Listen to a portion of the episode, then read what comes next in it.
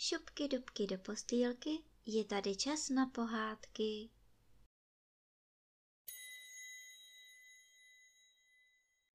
Dnes vám budu vyprávět pohádku z knížky Maková panenka, kapitola pátá, jak uvízla v leknínu. Jednou Maková panenka řekla, já bych něco ráda. A co bys ráda? Zeptal se motýl Emanuel. Já jsem se ještě nikdy nesvezla v loďce a já bych se v ní moc ráda svezla, řekla maková panenka. Šli spolu k rybníku, jenomže někdo loďku odvázal a odvezl. Kdo odvezl loďku? zavolal Emanuel přes rybník. Na protějším břehu bylo ticho, ale rovnou vedle nich se ozval tenký hlásek. Kde pak, Emanueli? Celý rybník nepřekřikne ani ozvěna. To promluvila kytka, co tam rostla na krajíčku u vody. Něco za něco, povídá ta kytka. Prodám vám loďku za padesát zlaťáků. Maková panenka si jen povzdychla.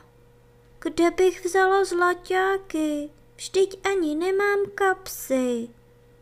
Ale motýl Emanuel si naštěstí věděl rady. Odletěl na louku a tam si do cylindru vyprosil od všech kytek po zlaťáku.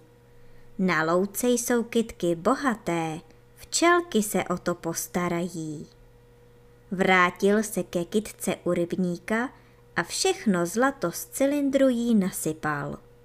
Potom ta kytka pustila na vodu list a řekla, tady máte loďku. Když ale nastoupili do loďky, panenka si vzdychla znovu. Stejně nepojedeme, nejsou tu vesla. Vesla tu nejsou, za to máme plachty, řekl Emanuel a rozevřel křídla. Vítr se mu opřel do křídel a jeli. Nejdřív jenom kolem břehu, pak se pustili dál na vodu.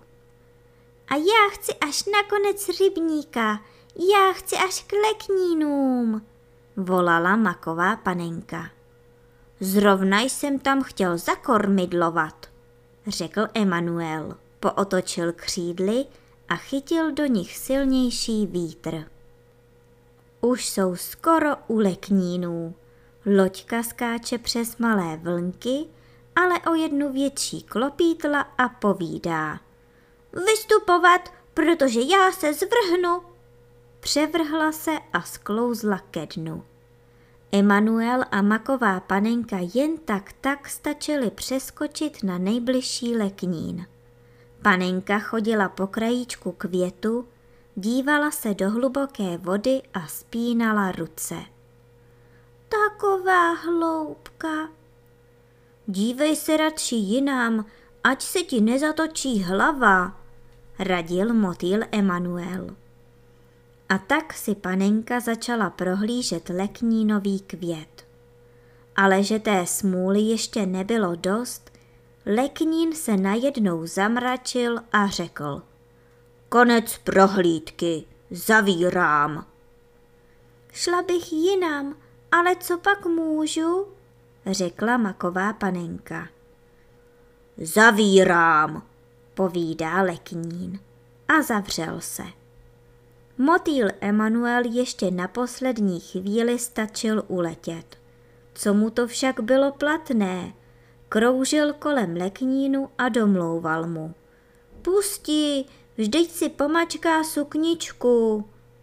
Spím, povídá leknín.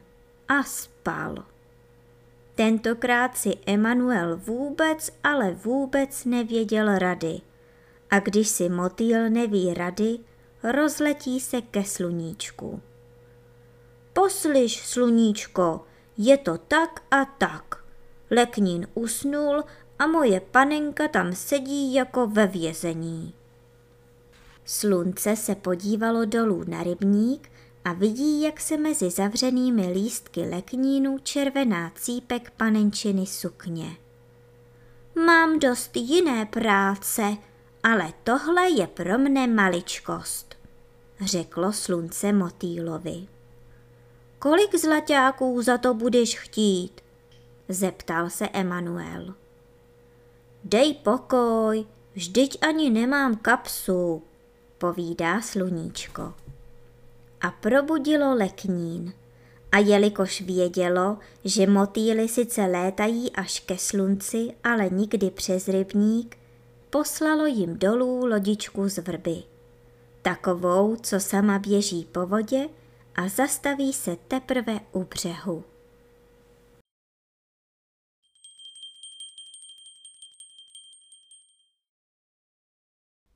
A teď už zavřete očička a krásně se vyspinkejte.